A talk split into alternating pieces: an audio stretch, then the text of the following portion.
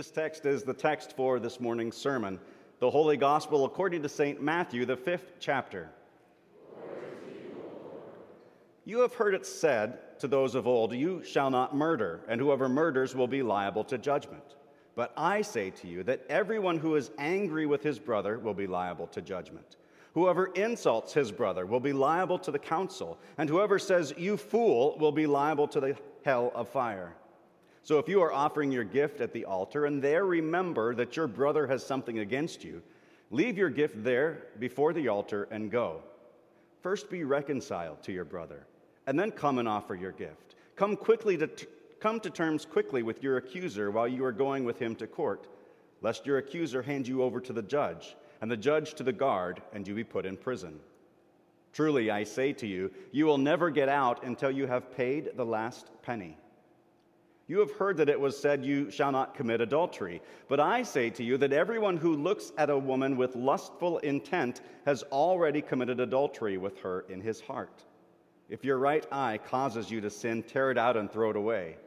For it is better that you lose one of your members than that your whole body be thrown into hell. And if your right hand causes you to sin, cut it off and throw it away. For it is better that you lose one of your members than that your whole body go into hell. It was also said, Whoever divorces his wife, let him give her a, con- a cer- certificate of divorce. But I say to you that everyone who divorces his wife, except on the ground of sexual immorality, makes her commit adultery, and whoever marries a divorced woman commits adultery. Again, you have heard it, that it was said to those of old, You shall not swear falsely, but shall perform to the Lord what you have sworn. But I say to you, do not take an oath at all, either by heaven or by the throne of God or by the earth, for it is his footstool, or by Jerusalem, for it is the city of the great king. And do not take an oath by your head, for you cannot make one hair white or black. Let what you say be simply yes or no. Anything more than this comes from evil. This is the gospel of the Lord. Grace, mercy, and peace to you from God our Father and from our Lord and Savior Jesus Christ. Amen. I'm going to go on a journey this morning based on Jesus' words a journey pursuing perfect love. The story of perfect love has a background into which Jesus speaks his words today because perfect love was in the beginning. In the beginning, there was Father, Son, and Holy Spirit in perfect intimacy and in perfect love one for the other. And the Father sends his Son out of his perfect love and creates worlds. And as creation comes into being, God creates from his perfect love perfect relationships light and dark, land and sea, plant and animal, human beings, the crown of creation, on all of the creatures which they steward. God creates out of perfect love. This world existed to be perfectly loved and to be perfectly loving. And we messed it up. Adam took the fruit, and when he sinks his teeth into that fruit, the, the poison of tainted love infects every relationship in all of creation. And that, that tainted love, we see that love being twisted and contorted even in the first few chapters of Genesis. And it only gets more and more twisted and contorted from those days on. And then Jesus speaks into this world of twisted love and addresses these hideous aspects of twisted love. Because in this creation, it's not just the absence of love that Jesus is fighting, the absence of love, which is apathy. It's love that is twisted and contorted into something even more hideous than love being absence. Things like murder and adultery. And first, Jesus deals with murder. And I don't know what your experience was when you're hearing the text of Jesus come over your ears again today, but, but my experience reading this text again was to wonder why Jesus deals with murder in this way.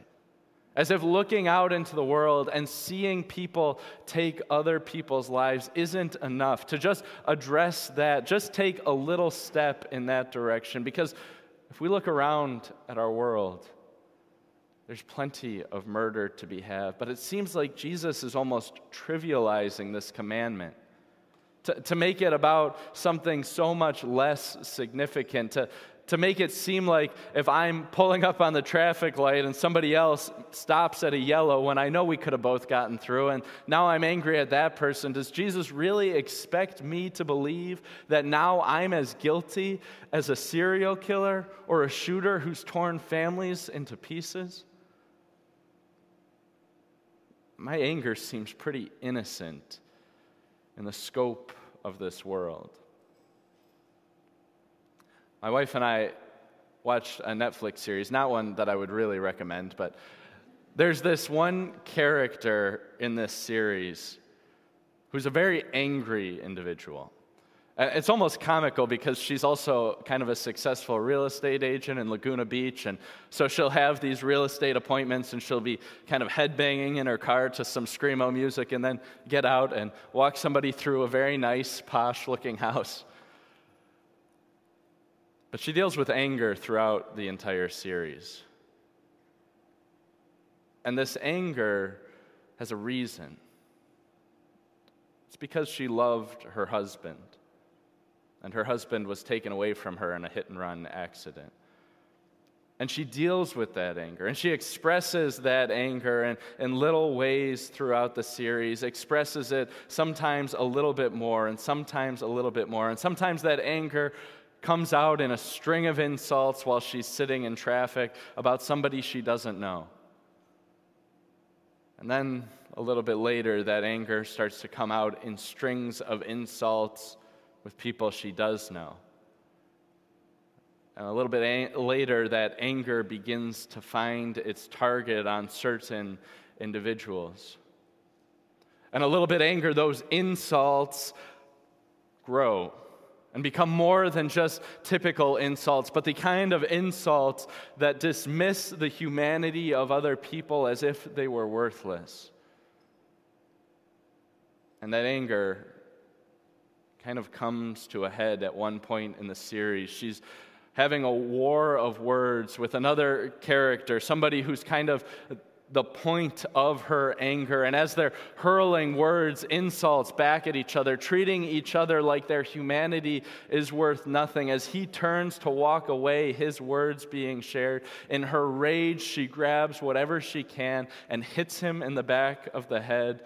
And he falls unconscious into the pool, and in her panicked rage, she does nothing about it. And while there's a dead body floating in the pool, it makes me wonder if our anger is really all that innocent. See, Jesus presents to us this morning a progression. And it doesn't matter if we can slow ourselves down enough, if we can pump the brakes enough to stop at anger or insult or treating other human beings like they're worthless. What matters is that we are on this slope. We are on this slope that ends in murder and even further that ends in hell. Jesus is pointing out to us this twisted love, this love of things that wants to remove everything else in its way, that wants to call other human beings worthless as they, as they stand on the side of the road just asking for our help, and we avoid eye contact and try to pretend like they don't exist. Jesus is challenging this form of twisted love. He gives us the antidote to anger. He, he tells us how to deal with this, how to turn the train around, and it's that big word, reconciliation.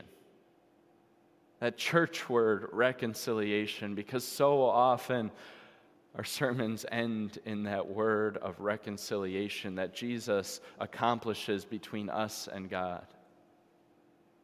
But today, Jesus isn't concerned with that.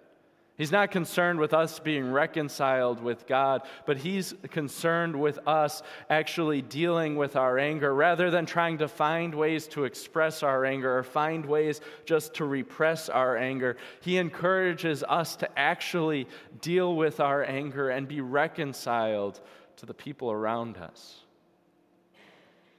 Because in reconciliation that happens on the way, we have to treat other human beings as if their perspective matters. We have to treat other human beings as if they have value. In reconciliation, our anger is not expressed, not repressed, but it is actually dealt with by confessing our sin and receiving forgiveness. Anger's that first form of twisted love that Jesus deals with, that, that form of twisted love that tries to remove everything in the path of the one who is the object of that love. And the second form of that twisted love that Jesus deals with is lust. Lust, a, a form of, of twisted love that might even sometimes express itself in the words he said over divorce but I was going to skip that one because we don't actually have a problem with sex in our society at all, so we can move on to oaths and or maybe not. Because our world, when we look at love and sex, is so confused. But God's not confused. I, I wanted to look and see kind of a little bit of this perspective that, that our world has on love. And so I was just looking up, well, what is a definition of love? And I found this in Collins Dictionary, I thought was kind of interesting. It said, Love is a very strong feeling of affection towards someone who you are romantically or sexually attracted to. Just let that perspective sink in for a minute. A very strong feeling of affection towards someone you are romantically or sexually attracted to. I read that definition and I thought that sounds pretty close to what I would think of as lust. This just feeling of affection towards something that is pleasing. This is certainly not the perfect love out of which God created the entire world. But as Jesus deals with adultery, he deals with lust he deals with a love that doesn't count other people as worthless, but counts other human beings as if they are an object of our own happiness, or even more crassly, just an object of our own pleasure. Jesus unpacks this commandment by saying that anybody who looks at a woman with lustful intent is already guilty of adultery. Love is twisted. And the amazing thing that sometimes we miss in our world is that love can even be twisted and contorted in a happily married couple as, as one spouse sees the other spouse as the one who makes them happy, as the one who fulfills them. And even though that can be pretty, it's love slightly twisted. And over time, can kind of become more twisted, almost imperceptibly more and more twisted until the initial love that saw the other person as a source of happiness now sees them as a source of annoyance, and that love can become contorted. Not to mention looking at others with lustful intent not to mention the relationship being removed from this lustful intent, not to mention the experience of pornography that we have in our world and all of the confusion that we have around sexuality. This love through lust can become so twisted and contorted, it's hardly recognizable anymore. And sometimes when we look at our lives, our love is so twisted and contorted, we wonder if we could even be loved. And yet, Jesus loves you with perfect love. From the beginning, Jesus loves his creation with perfect love. And even now, even as far as we've come, Jesus still loves you with perfect love. And he shows us the antidote for lust, which is this kind of self sacrificial love that Jesus took on himself. Right? Not just cutting off a hand, not just gouging out an eye, but if we were actually going to deal with the causes of our own sin, we could cut all of our arms and legs off and we'd still be sinners. Now, if we were really going to take Jesus' commandment seriously, you'd have to find that guy from Indiana Jones' Temple of Doom who rips people's hearts out of their chest. And as he rips your heart out of your chest, then you could take Jesus seriously. Because it's our entire lives that cause us to sin, it's our heart condition. We need a heart transplant. And Jesus loves us with a perfect, self sacrificial love that actually gives us, that actually welcomes us into this heart transplant. As he goes to the cross, as he gives up his entire life, he shows us perfect love. He loves us with perfect love. And then he invites us into that experience. Maybe you've heard those words before, or do you not know, brothers, that those of you who have been baptized into Christ Jesus were baptized into his death? So that we actually don't just cut off our hand or cut out our eye, but we drown our entire selves in baptism.